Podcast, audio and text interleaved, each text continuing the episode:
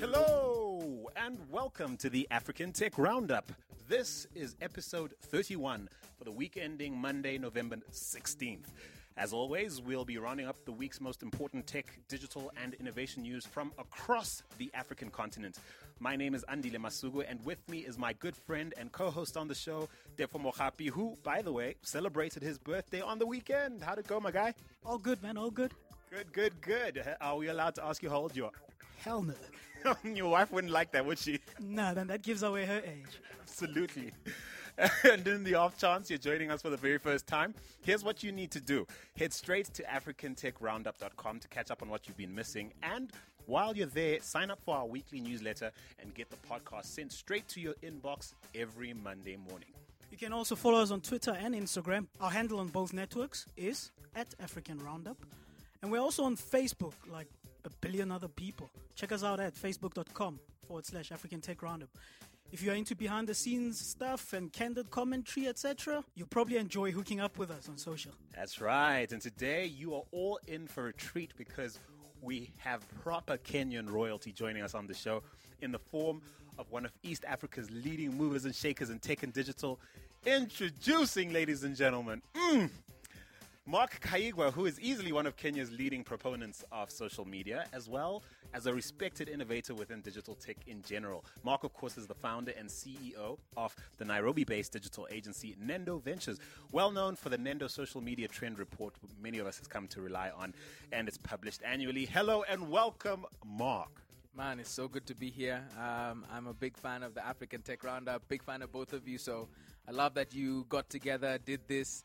And let me tell you, man, execution is everything. You know, we had a podcast for a bit of time. It's on a hiatus now. So just so much respect for you, the whole crew, and I'm I'm really excited to be seeing how you do it. I mean, I don't know if you do, you want us to describe the room, but but yeah, man, you guys you guys grind, and and I and I and I'm really really happy to be here. You talk, you die, my guy. hey, I mean, to everybody, we're in a cushy uh, 17th floor Sandton air conditioned uh, all glass window uh, uh, loft duplex. Tell them I'm in a suit, buddy.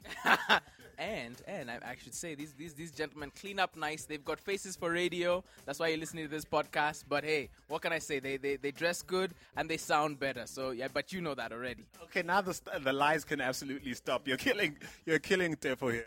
I, I'm impressed. I'm happy. Good market. We should hire him definitely there's there's something to his his skills i think you know? So anyway listen in today's discussion segment we'll be finding out what brings uh, mark to our neck of the woods and have him unpack what stood out for him throughout the week he's been here. And of course um, we'll we'll get real up close and personal make sure he doesn't leave anything out. Also in this show we'll get mark to factor in on the week's news and there's plenty to get to. But first this week's african tech roundup is brought to you by the inaugural annual tech roundup happening in johannesburg on the morning of thursday Thursday, November 26th.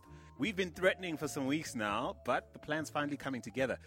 You can join Tefo and I, along with many other leading personalities from Africa's tech scene, for a laid-back breakfast event at the Wanderers Club conference venue from 8:30 a.m. to 12 noon. The event will feature two keynote speakers and three 40-minute interactive panel discussions that will look back on the year's digital tech and innovation highlights in terms of startups, enterprise, and gadgets and apps.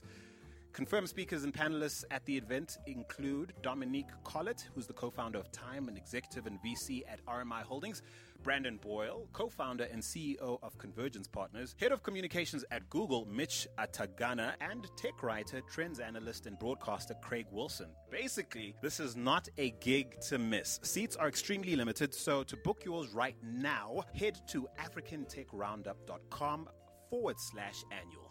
That's africantechroundup.com forward slash annual and see you there. In place of this week's listener comment, here's a snippet from a recent conversation Andile had with Barclays Africa's Group Chief Information Officer, Ashley Veazey. In the upcoming clip, Ashley shares some of his predictions around the global trends he expects will impact Africa's burgeoning fintech scene. So I think um, some of the traditional models you're seeing with European US dominance, I think they'll they'll fade.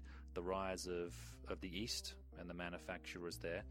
Um, I think the potential we have in Africa to, to lead in innovation is right up there.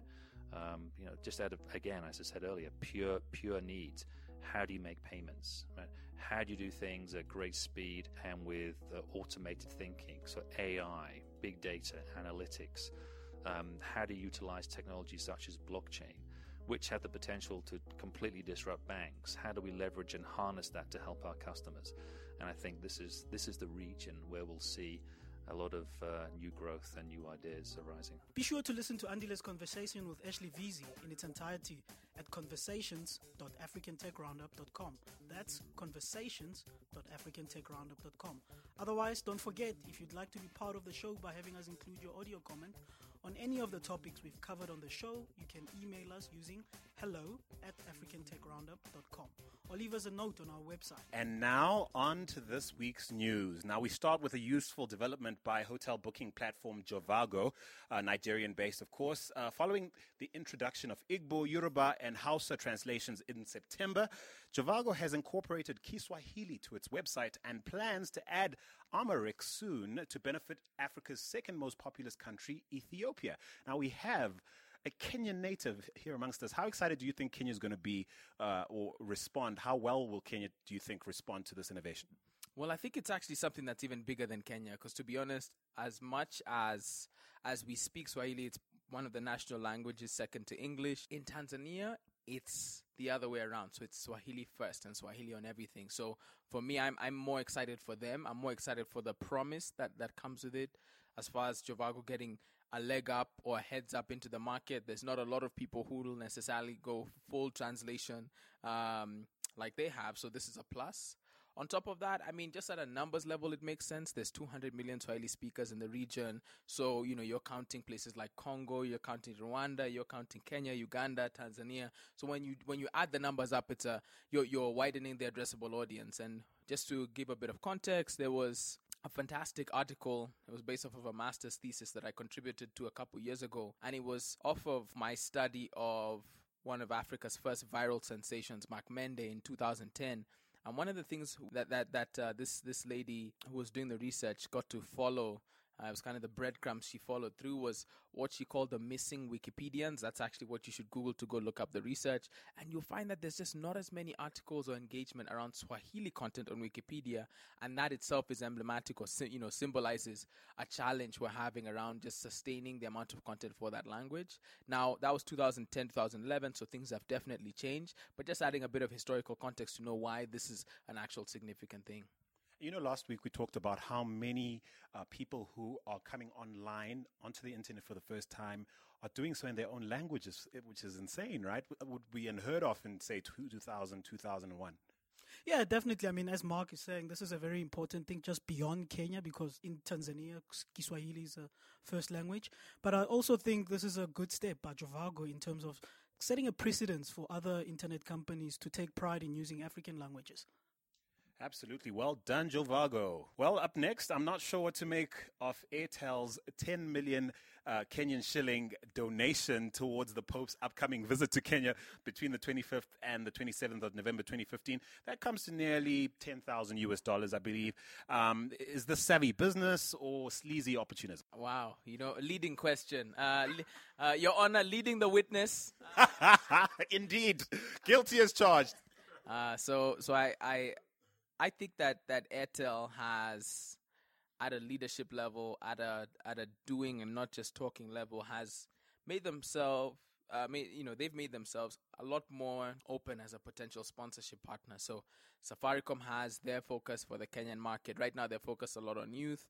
But in addition to that, they've been thinking hard around cracking, um, of course, the existing base of people they have. And of course, M Pesa is one of the, the, the, the, barriers to entry. I nobody wants to lose M Pesa, even though they might try mobile number portability.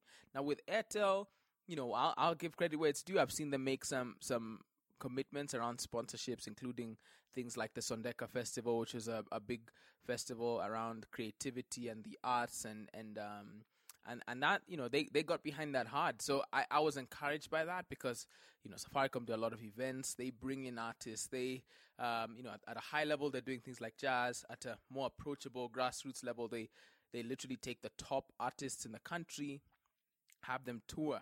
So in, in essence, they they've they've created one of the most consistent uh, concert series in the country. It's called Safaricom Live. So they've they've cornered two different ends, right? High end affluential, lower middle class, and, and upper lower class, if you if if you would be so inclined.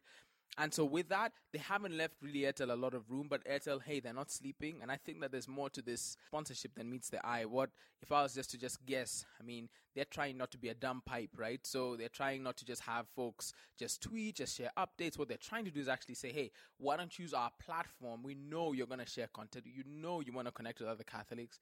Why don't we both give in cash and in kind, probably in, in a set of services, microsites, etc. So hey, you know you can't, you, you know, don't hate the player, hate the game. But at the same time, I I, I think. Um, you know, kudos to them because if you know, you know what's going to happen. There's going to be millions of of pictures, etc. If these guys can get a slice of the action there, and they have a compelling proposition around data, they may actually end up making a strong impression on folks. 14 million Catholics may just take Airtel to church with them. it may, but question for Mark. Come, Mark, let's break this down. Will people really use this? Because let's see, I mean, let's see. Uh, t- turns out um, there's a Catholic portal that will enable the 14 million odd Catholics in Kenya to access religious information at all times on their phone while the Pope is present. And of course, they're hoping some of these people will subscribe and, and, and eventually charge. Is this guy? Oh my word, we're being interrupted. Oh, oh my word. Thebe Ikalafeng just walked in the room. Oh, look at We'll from which subject? Ladies and gentlemen, a man who needs no introduction here on this continent of Africa, Thebe Ikalafeng just walked in on our podcast. It's just such, such an honor to, to have you here. How are you doing, man? I'm very good. Thank you so much. And thank you for having me here. Or oh, thank you for hijacking me. it's proper. This is proper. And you're obviously here for the conference as well? Yes, of course. I mean, uh, we're discussing um, how Africans can shape the African narrative. So that's a subject that's very close to my heart. And that's why I'm here. Do you know, um, I, I, worked with a man who kind of got the high profile nature of the, the work you do started many years ago with Nike. I think we know who we're talking about, right? Oh, you talk about Ndabanzele. Absolutely. So I got to talk to you. He had nothing but awesome things to say about you. When you think of how far you came and bringing the Nike brand to Africa in such a big way, and now sort of handling more important brands like Brand Africa and, and Country, what comes to mind when you think of your journey from Nike to managing, say, Brand Ghana or you know, something crazy like that? Well, I mean, uh, uh, everything that we do as individuals uh, contributes to the greater brand Africa. So, uh, so along the ways, whether I was building uh, Colgate Palmolive uh, in New York or in South Africa, whether working for Sun International, whether working for Nike, all those are contributing to the country brand and collectively to the continental brand. And that's why you know I love how SAB describes themselves. I hope they don't get sold to InBev, by the way, because you know they always say on their advertising, it is the SA that makes us who we are. So it is our roots which give us our identity. So working with individual brands along the way and ultimately different countries, I just figured it's probably time to try and bring it all together. So it's really part of a journey um, more than a, a different step in direction. So the man brings his roots to the board table, man. yeah, clearly he does. And you know what, uh, ladies and gentlemen, the man is unscripted. He just walked in and just dropped some wisdom on us. Listen, you're on easily the biggest tech podcast across Africa. You've got a new breed of Africans listening to you right now. What do you have to say to uh, people young and old who are crazy about this continent, crazy about taking it where it should be at the forefront of innovation and digital excellence? What do you have to say to people like that who are listening to us right now? Well, I'm saying that they must remember that they are the they are the future because 70% of the continent is under the age of 30. Uh, so that means that the people we're talking to are the people who are going to run the continent uh, in the next few years. So the thing we have, they have to remember is that our continent has got a future. Everybody else has got a past, and we have to take control of that future today. Boom, pow! Take that, Africa. Take that. Drops mic and walks away. moonwalks away. Moonwalks away. That's something like that, man. Man, that's unbelievable. I mean, so now I don't even know where we are. What story we were on? Thebe Ikalafeng just walked in here and he found us in the middle of an interview.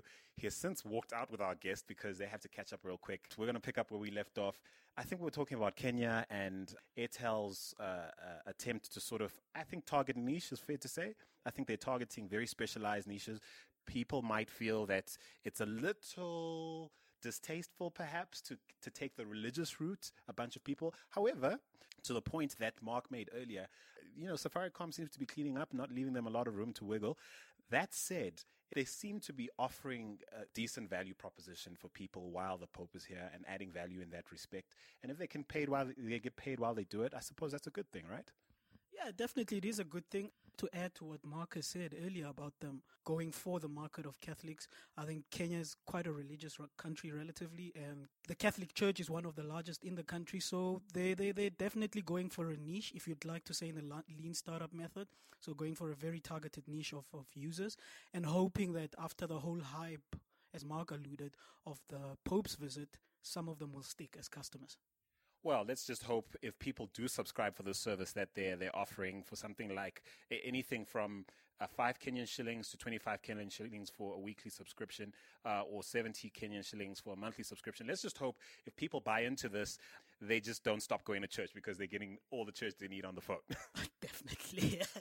all right, cool like we're buzzed, guys. We really are buzzed because we're talking to you right now. But is so unexpected. Uh, Def was on Twitter like real right now, and yeah, it was so much fun. We're bumping into people we haven't seen in ages. It really is exciting. But moving right along uh, to Nigeria now, where the National Assembly there has passed a resolution to quote create significant barriers to the misuse of mobile networks and services, phones and other devices used for the perpetuation of immoral contents. Yeah, ne? Where have we heard this story before? I think it was sometime in Goodluck Jonathan's reign. And I think here as well in South Africa. Remember the FPB, the Film and Publications Board? Exactly. What is with African countries and trying to regulate the internet or, the so- or social media? Firstly, just the thought that you think you can, I think says something about your your failure to understand where the world is going in terms of tech. Uh, secondly, why would you do that? Doesn't it speak against the very fundamentals, uh, constitutional fundamentals, many governments on the continent should be trying to live to or uh, at least promote? It's a worrying trend across the continent. I've noted it. I mean, in Kenya, they, there's been a lot of uh, arrests around journalists who are outspoken.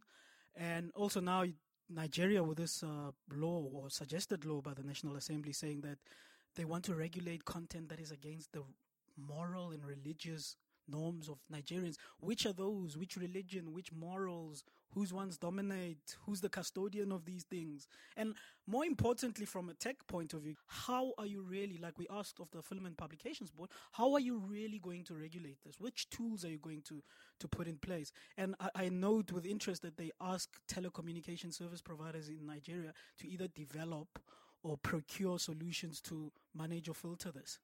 I think it's pretty ironic that they they hit Twitter with this suggestion. so they go to the very networks that they want to they want to gag, um, and, and, they basically announce to everybody, "Hey, we want to gag y'all!" And surprise, surprise, people hated the idea. They pull the tweet, but ladies and gentlemen, you cannot untweet a tweet.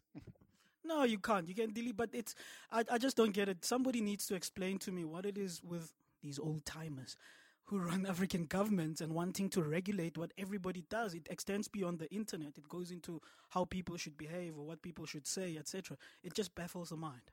And look, we're decent people, many of us, and I, for for for one, I'm not a fan of things like pornography, for example. Um, however, that preference and that leaning can't be used to compromise um, or impede on the rights of other people. So I don't know what you're going to do about that, Nigeria, but uh, we'll be keeping a close eye on that. But staying with Nigeria, following the drama involving the Nigerian Communications Commission's $5.2 billion fine uh, on MTN, the MTN Group CEO, uh, or should I say ex CEO at this point, uh, Sifiso Dabengwa has resigned. And um, the company has since been at pains to say that this is by no means an admission of guilt. Interesting, right? Remember the fine for the SIM card violation was given to MTN Nigeria. So the MTN structure for listeners who, who are not familiar is that in each country they have a corporation or a business registered in that country.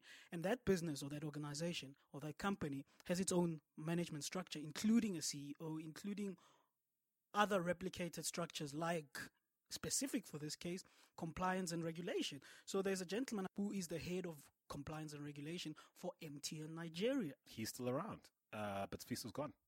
And his CEO, MTN Nigeria CEO, is still around, but Sifiso Dabengwa is gone. So I'm trying to scratch my head and understand why fire the guy right at the top and not the local guys first.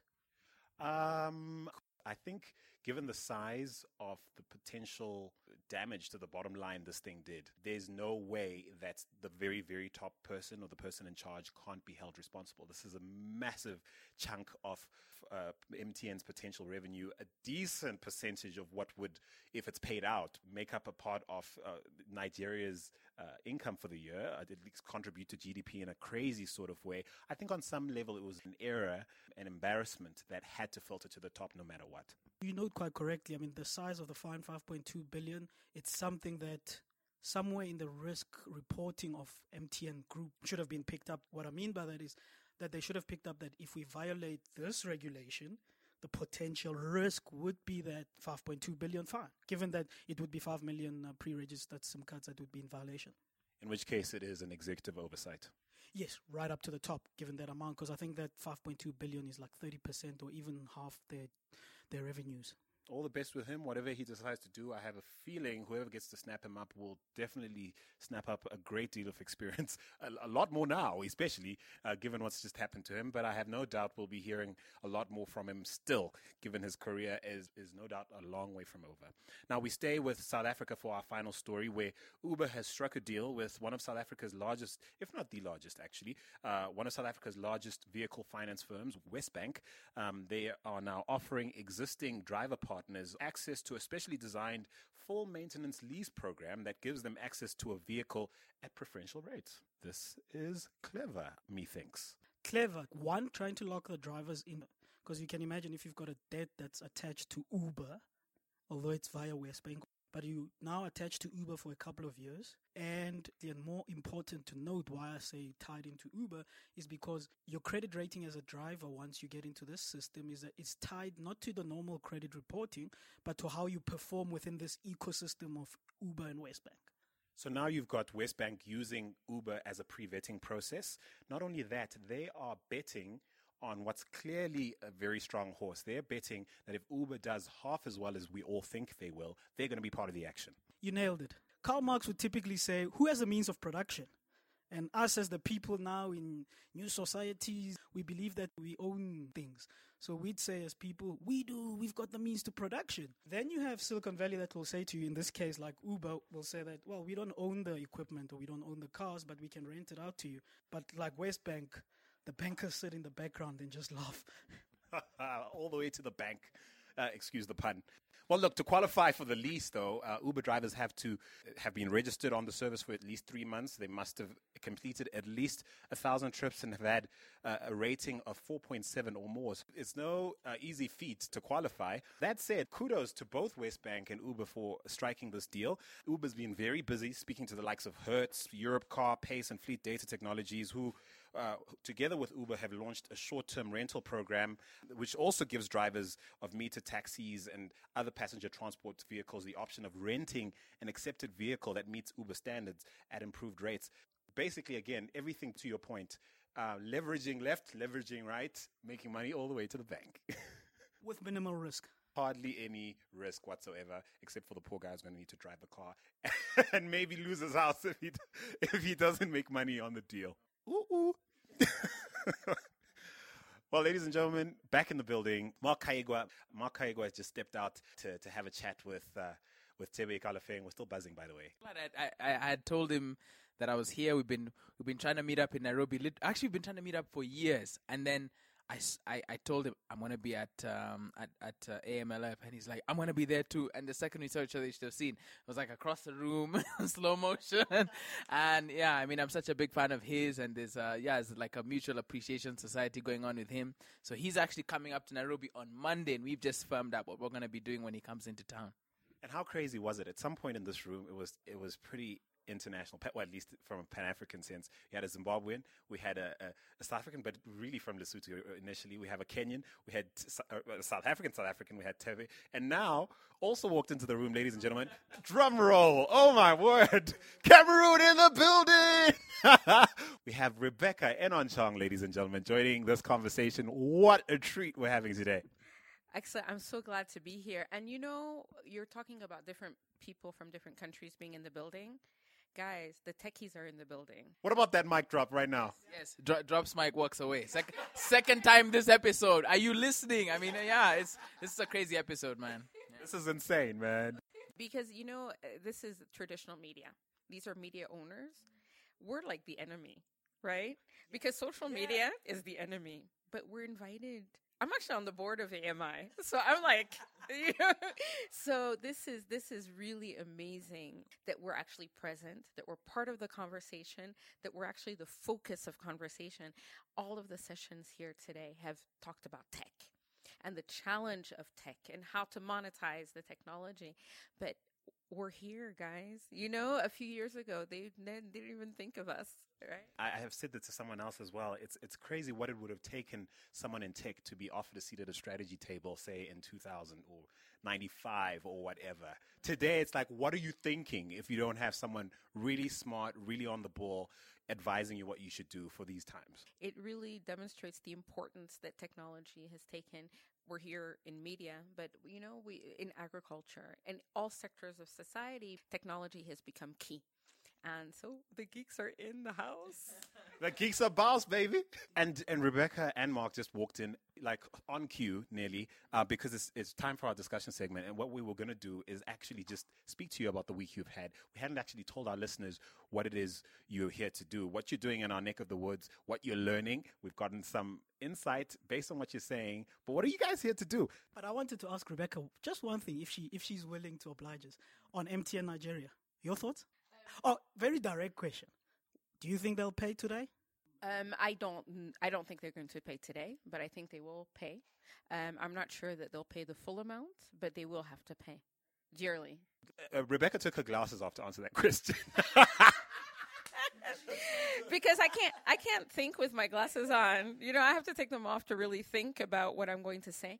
But the the, the fact is is that I, I actually think that the MTN the fine is valid. I think that it sends a message to everyone that you have to live, level the playing field. And when you're leveling the playing field, it means everybody has to follow the rules.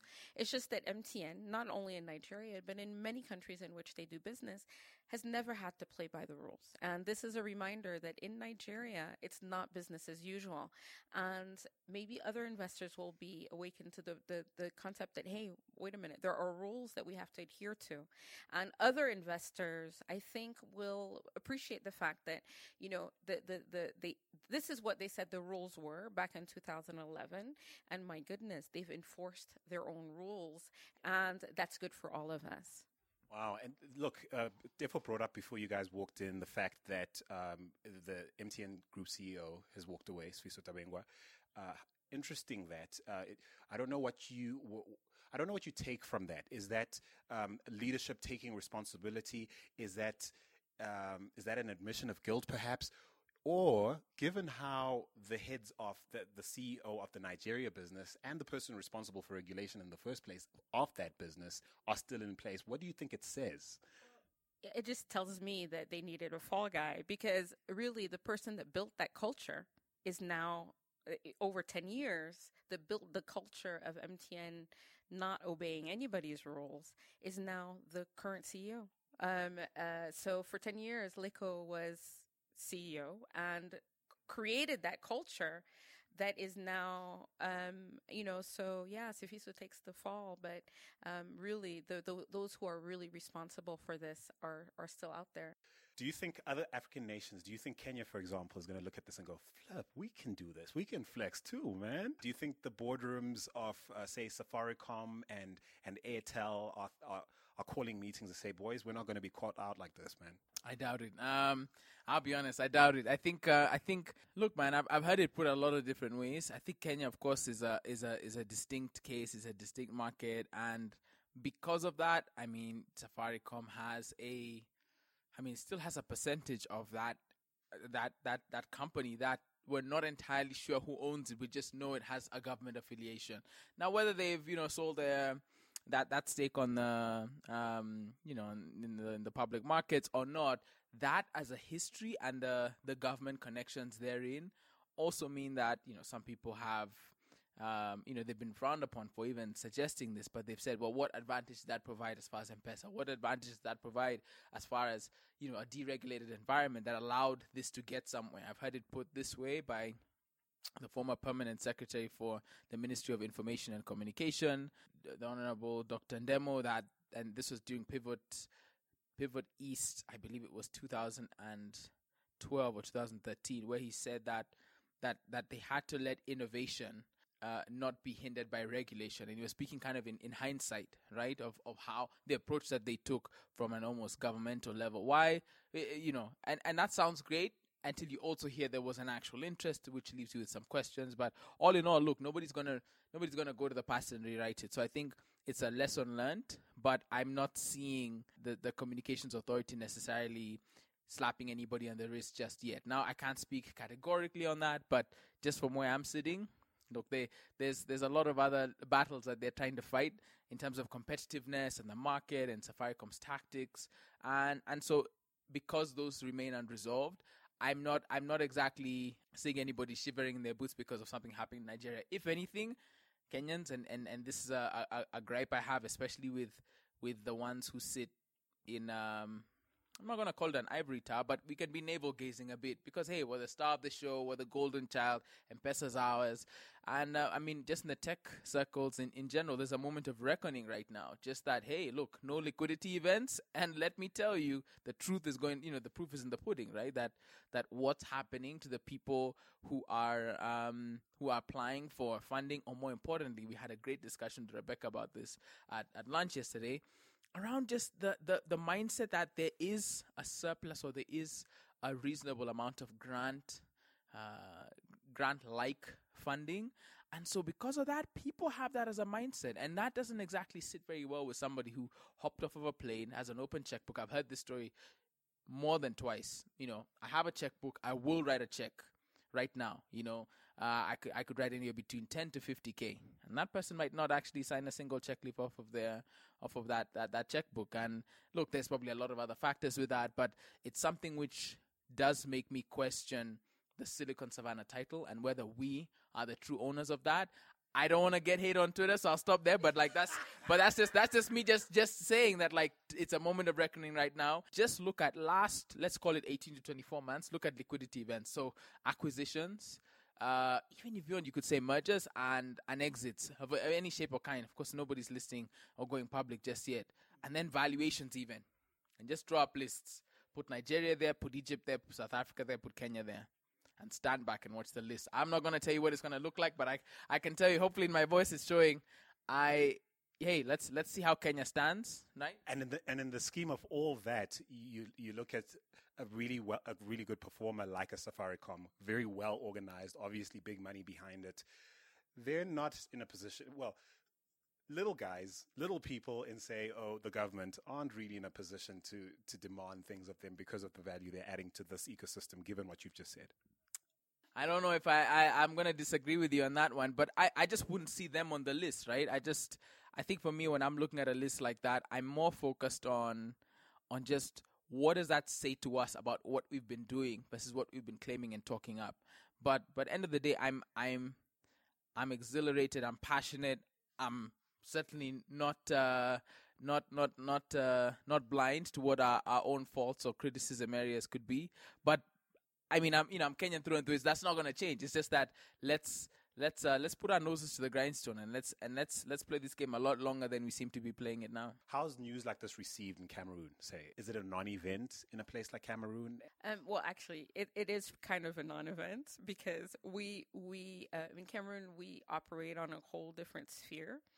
Um, we have a president that's been there 33 years, and nothing changes, and so the fact that MTN was fined $5 billion in Nigeria, MTN Cameroon can function as it always has because it's, you know, I, I, I think that, you know, I think the, the only change we might see will come from MTN itself.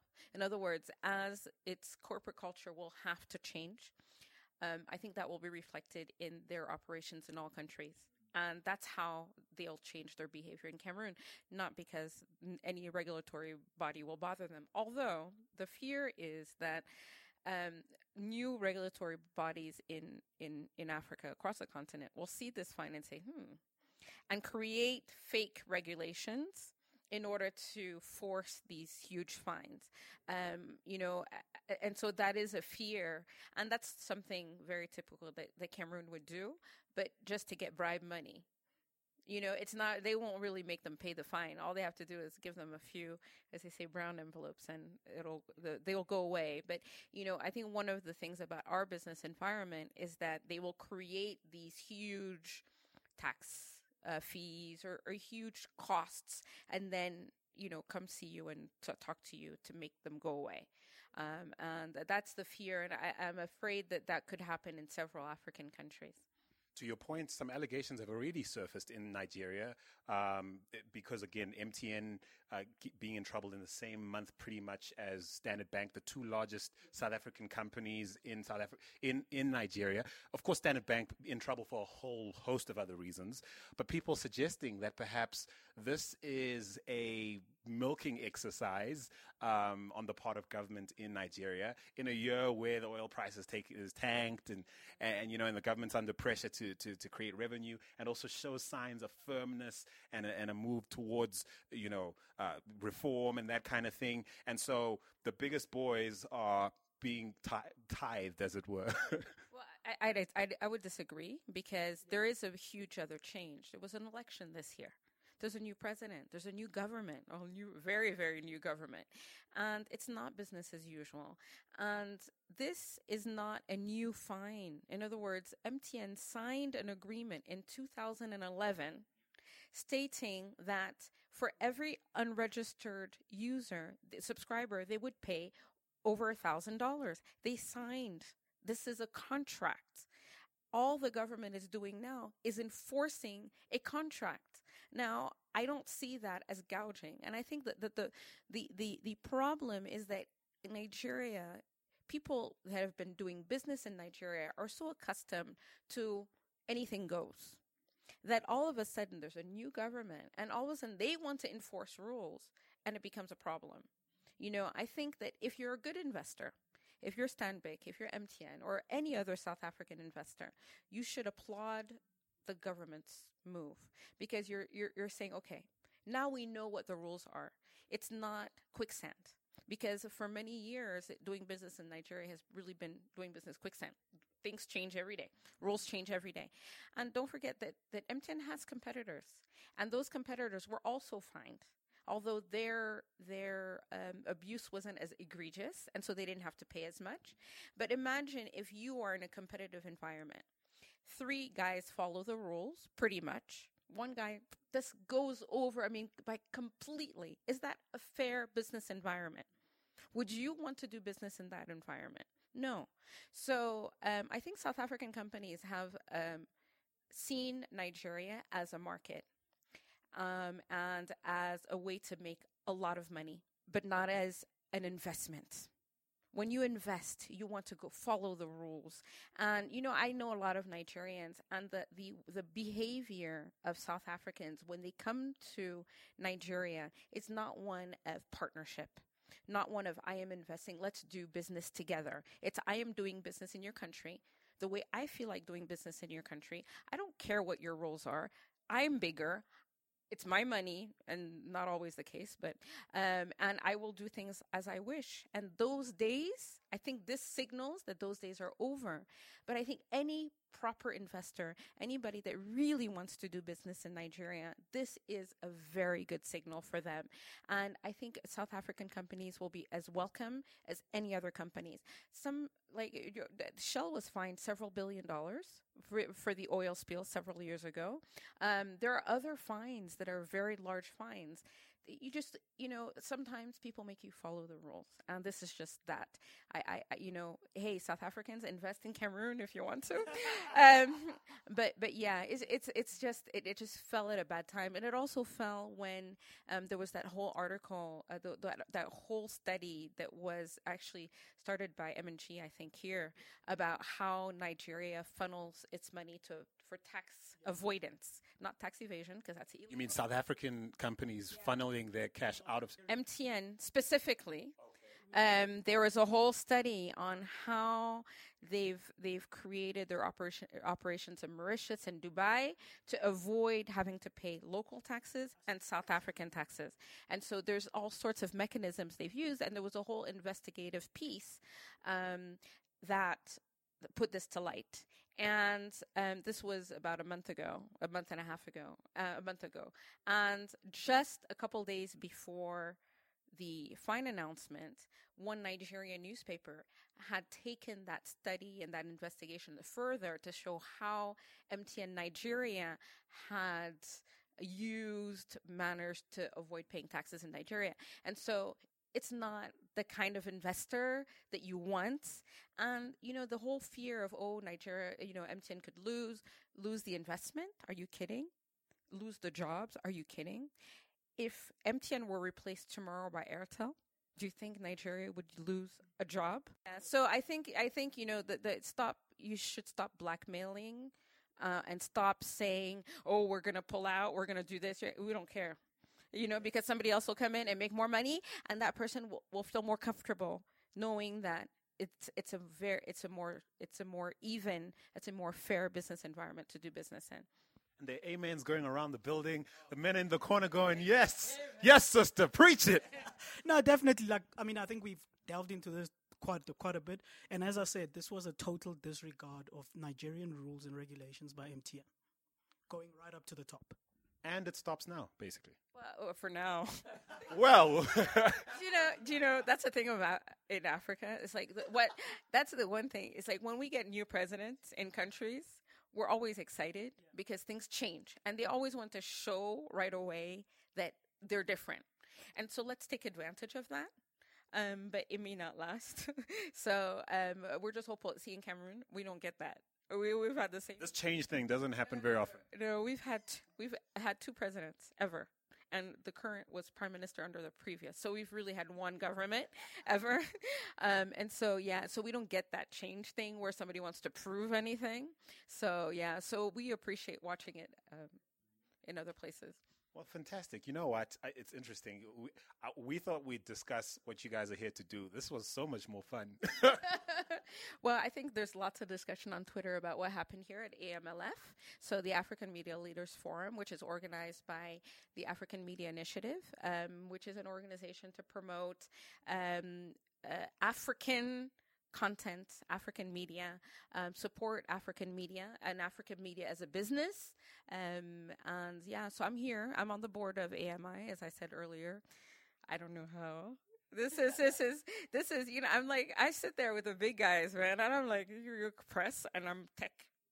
So okay, so now back really quickly to what it is you guys are doing in our neck of the woods. You're in Johannesburg. You've been here for nearly a week you are not what we see out there, which is a ton of suits, um, some serious, some serious business folks. Not that you guys look any less suited, but certainly we can. T- there's a certain type out there which you're not, and, and Rebecca's made uh, has alluded to that.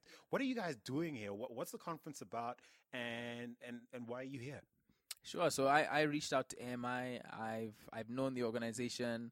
So they organize each year the Africa Media Leaders Forum or AMLF. And this year, for the first time, it's being held in South Africa. I think, and for the first time, it's in the southern hemisphere of Africa too. So that's that's a big deal. And and I had reached out to to Eric. I've known the previous CEO and and Eric as well. And when I visited the their office, we talked a lot about social media and what we were seeing, and the and the reasons why we believe African social media is different. It's it's better, it's quirky, it's peculiar, it's inquisitive, it's contradictory. I mean, one of the examples, I had so much material for my panel and I and I never got to share almost any of it because it was about the panelists and I'm the moderator. If I was a speaker, it'd be different. Now, one of the things that, that, that really fascinated me the other day, now Kenyans have a track record for being arguably the most combative digital citizenries in on the continent. And and you know so you, you just introduced me and we talked about tech and media. So here's here's a very crazy microcosm of an example. So, bloggers in Kenya, guys are trying to get page views, hits, likes, shares, and they'll do it at any cost. So, it's the Wild West. And we're publishing a trend report next year, as you know, and, and you rightly introduced. Our trend report is amongst Africa's most downloaded, publicized, also because there's just a dearth of, of, uh, of, con- of content. So, when we come out with ours, well, it's not standing up against much. So we, you know, we, we, we kind of rise to the top real quick, and and, and thank goodness that that uh, that journalists love when you do the work for them in many ways and package it in a way that they can they can just basically. Oh wait, wait, wait! You wrote, you didn't just write me a press release. You wrote me a, a guest blog, and you have this, and you have videos, and you have audio of you kind of quoted that I can cut in. Ah, dude, this is too easy. We can attest to this. Yeah. so so so we so we love that. And and next year one of the things we're pushing is what we're calling spinfluencers, right? These hired hitmen of the internet who for political reasons next year is a, a, a pre-election year or even just for the likes, for the hits, they'll do anything, including misleading people. Case in point, in Kenya, a blog called The Spectator, right? Sounds like a reasonable uh, uh, and, and distinguished uh, publication. Well, guess what? They published a story and they talk about President Robert Mugabe of Zimbabwe at a, a commencement or some kind of institution of higher learning and he presents what are some very clear and categorical remarks about Kenyans. And so what he says is, well, well, don't be like Kenyans because Kenyans are thieves. In fact, they are plundering their own economy. They are self-saboteurs. They are, and I'm paraphrasing here, you know, they're, they, they, they're so bad. I, I tell you. And so he, he this is the, the, the, one of the phrases that, that made the rounds. They even have a bachelor of stealing at their universities because they're that bad and they've studied and then nobody knows it better than them. Don't become them very well written, you know, journalistically written, right? So this article, first of all, a screenshot. It hits WhatsApp, and that's part of what brought me here is just being able to come in and say to people that WhatsApp is the continent's de facto largest quote unquote social network. Now, it's an instant messaging platform, but don't get me wrong, the address book is the original social network, right? You get on Facebook and it says, hey, let us into your email so we can find friends. No, no, I've had friends. I've just had them on my phone and I've saved them under all these different names. It's like the new Rolodex. Exactly, exactly. And so that's that's huge. And I've you know my grandmother's on WhatsApp and yet she's not on Facebook anywhere else. She sends you know my wife and I like like all these like little. I, am wondering where you getting content from. You know you're seventy something years old. God bless her. Um, and and so and so WhatsApp to me is huge, and, and we spend a lot of time studying that, and even led to um, and our company valued that you know pretty they're not doing too badly. Uh, they're called Ongair, and and you know after they read our report, we met up, we laid out kind of our, our blueprint for what we thought could happen. They built on it, and credit to them. Uh, and you know, we've been happy to send them clients as well over time. They've now built an actual tech startup that's actually the the front end or the management side of WhatsApp. Now, to get back to the story of, of Zimbabwe, the Spectator screenshots they first go on WhatsApp, which to me is the biggest place, and they do the rounds, and people are riled up, and they're abusing Robert Mugabe, and they're abusing uh, Zimbabweans, and saying how dare they, and how dare he. And then it goes on Twitter, of course, because dark socials, and this has been proven, um, starts on WhatsApp and then moves to Twitter. Now, Twitter, people put aside that, you know, me and Andile will have been fighting all week politically. And then we see the Robert Mugabe thing and we say, hey, bro, let's shake hands on this. We'll come back. I still don't like you. But look, hey, there's Robert and he's talking badly about Kenyans. You want to actually go and take him out?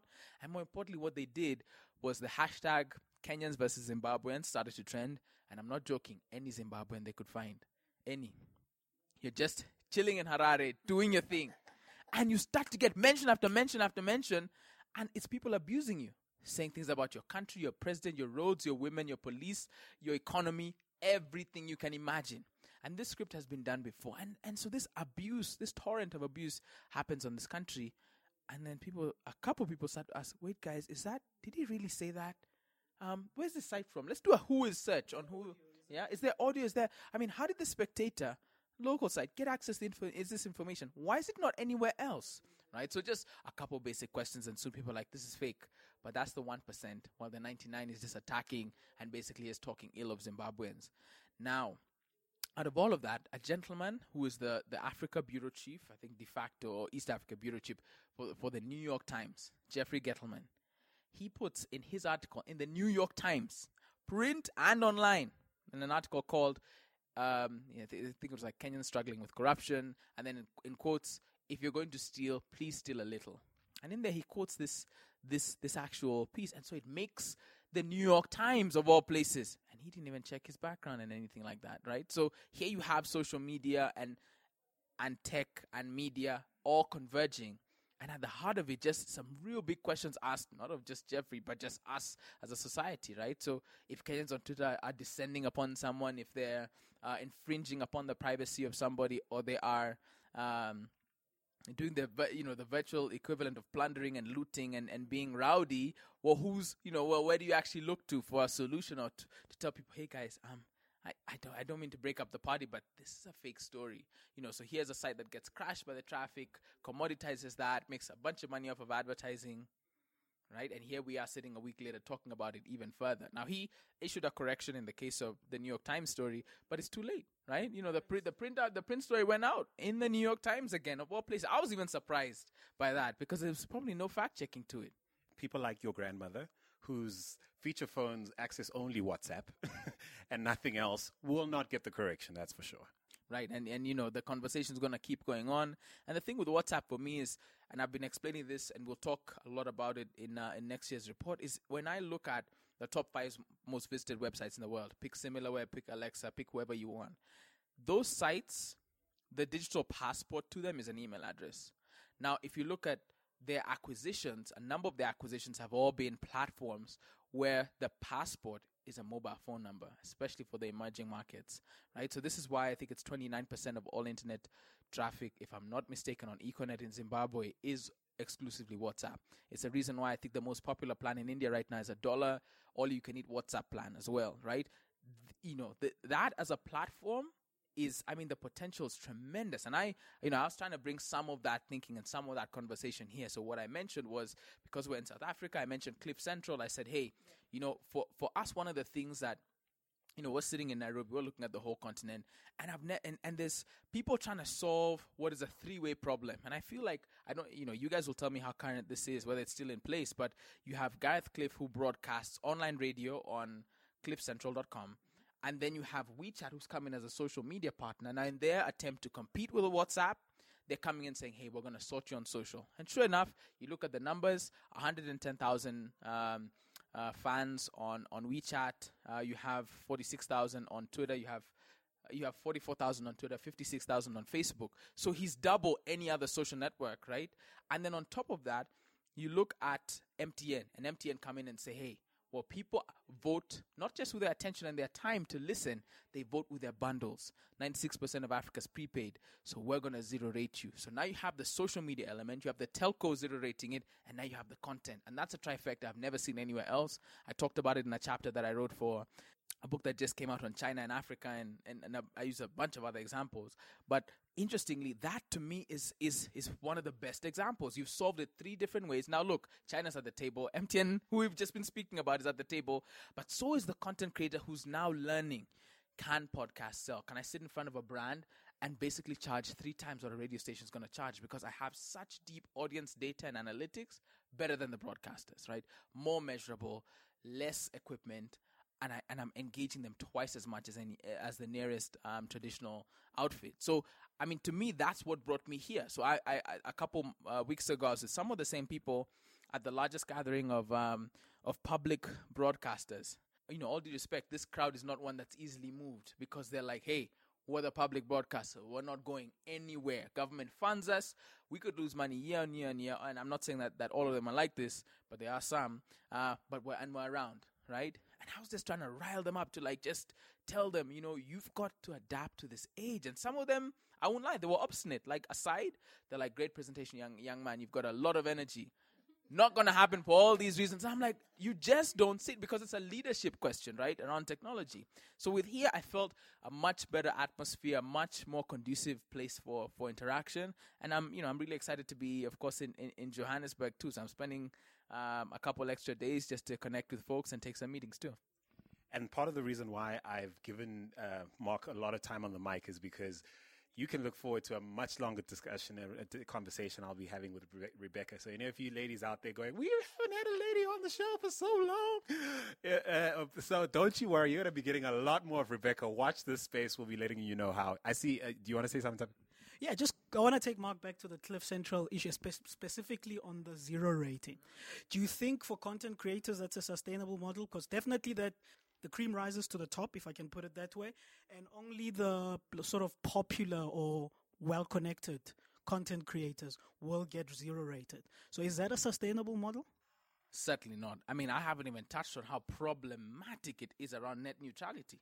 So I, i- so if you want to look at the, not the cons. I mean, uh, you know, I'm, I'm not a hopeless optimist, but I am. But you know, but I'm, but I also, I also try and check myself too. So I think there are, it's, it's a bit problematic, but it's the wild west out here, man. Look, if you're, if you're gonna bring three people who would just wouldn't see eye to eye, and each one of them feels like they're getting something out of the deal, I'm like, go for it, just so I can see and we can learn what it looks like. So I would love to see. Okay, look, you have internet.org, right? That's also problematic for net neutrality issues. But at the same time, I mean, I, I, I discussed this in a in a podcast audio interview about a year a year ago in um year and a half ago in. Yeah. There is, but there is no other podcast. Rebecca whispers right on the side, and I'm to give you a high five for that, my sister. Yeah, what did you just say? I said there is no other podcast than this one. Holla back, holla back. Consider yourself corrected, sir. Consider. So you were speaking someplace. uh, drop uh, pulls mic and drops it in and walks away. Um, so so so what I was saying is that how do we create a ah, this is a wild idea. So people might give me a hard time about it. How do we create kind of a an informal tax for some of these large corporations that are benefiting from Africans coming online, right? Like how do we make them in some way give back quote unquote by force. Now look, let's make no mistakes about Facebook's internet.org. That is not philanthropy. That is very clear capitalism uh, and a real focus on, on them getting people's attention and mind share and having them essentially get familiar, right? And this is after they've uh, had many world leaders declare the internet a right, uh, a human right. How clever that this comes soon after that. Yeah, right. Y- You, do you know? I mean, I, um, you know, it's he was talking about his grandmother earlier. Trying to explain a concept like that to any of the people even here is like ta- trying to explain it to his grandmother. Like they know that it's there, and they know that they have to change. But they have no clue what they're talking about. They have no clue what you're talking about. Um, and so I think it's important. These types of events are important to kind of try to translate between the very geeks and what's available and these me, these other people that that need that are reliant about on the technology but don't know how to use it yet. And i think some of the examples that he's given uh, that mark has given today are really proof that um, there is innovation not just in content not just in the tech itself but in the business model And you know what? Uh, in case you're wondering if there are content providers or content creators who might be in touch with some of the things you just mentioned, you might just need to check out a certain iAfrican.com. Uh, you might need to just look in on an uh, African Tech Roundup because we realize that we can't do it the way perhaps we've seen other people do it, even though they're getting great traction at the moment. Yeah, I, I, th- I think genuinely, if, Just say yes. yeah. I know. I'm sorry. I, that was so self. That was so self-congratulatory. I'm embarrassed even for myself. You should never be embarrassed about what you're being what you're able to accomplish and you can never be embarrassed about your success Thank you so much, you guys. It's been incredible. It's been incredible. de rien M- de rien Merci Doria. Oh, merci Doria Doria. for nothing Merci me. uh, you're, you're welcome oh merci is thank you and then de rien means um, that's fine that's uh, the for nothing Ladies and gentlemen, again, um, it's been such an honor to have uh, yo more than one guest on the show, more than two even uh, throughout the course of. More, no, we had three. We had three. Come on, this techie can't count. Okay, so we had three. we had three. But listen, before we say goodbye, of course, uh, we need to remind you that um, And and before we say goodbye to our, our folks here in studio, it's time for me to remind you that this week's African Tech Roundup is brought to you by the inaugural annual Tech Roundup happening in Johannesburg on the morning of Thursday, November 26th. Now, join Tefo and I, along with many other leading personalities from Africa's tech scene, for a laid-back breakfast event at the Wanderers Club conference venue from 8:30 a.m. to 12 noon. The event will feature keynote speakers, interactive panel discussions that will look back on the year's digital tech and innovation highlights in terms of startups, enterprise, gadgets, and apps. Now, you do not want to miss this. It's basically a gig not to miss. Seats are extremely limited, so book yours right now at africantechroundup.com forward slash annual. That's africantechroundup.com forward slash annual. And we look forward to seeing you there. Unfortunately, we're not going to have these amazing guests here with us. They have a globe to trot.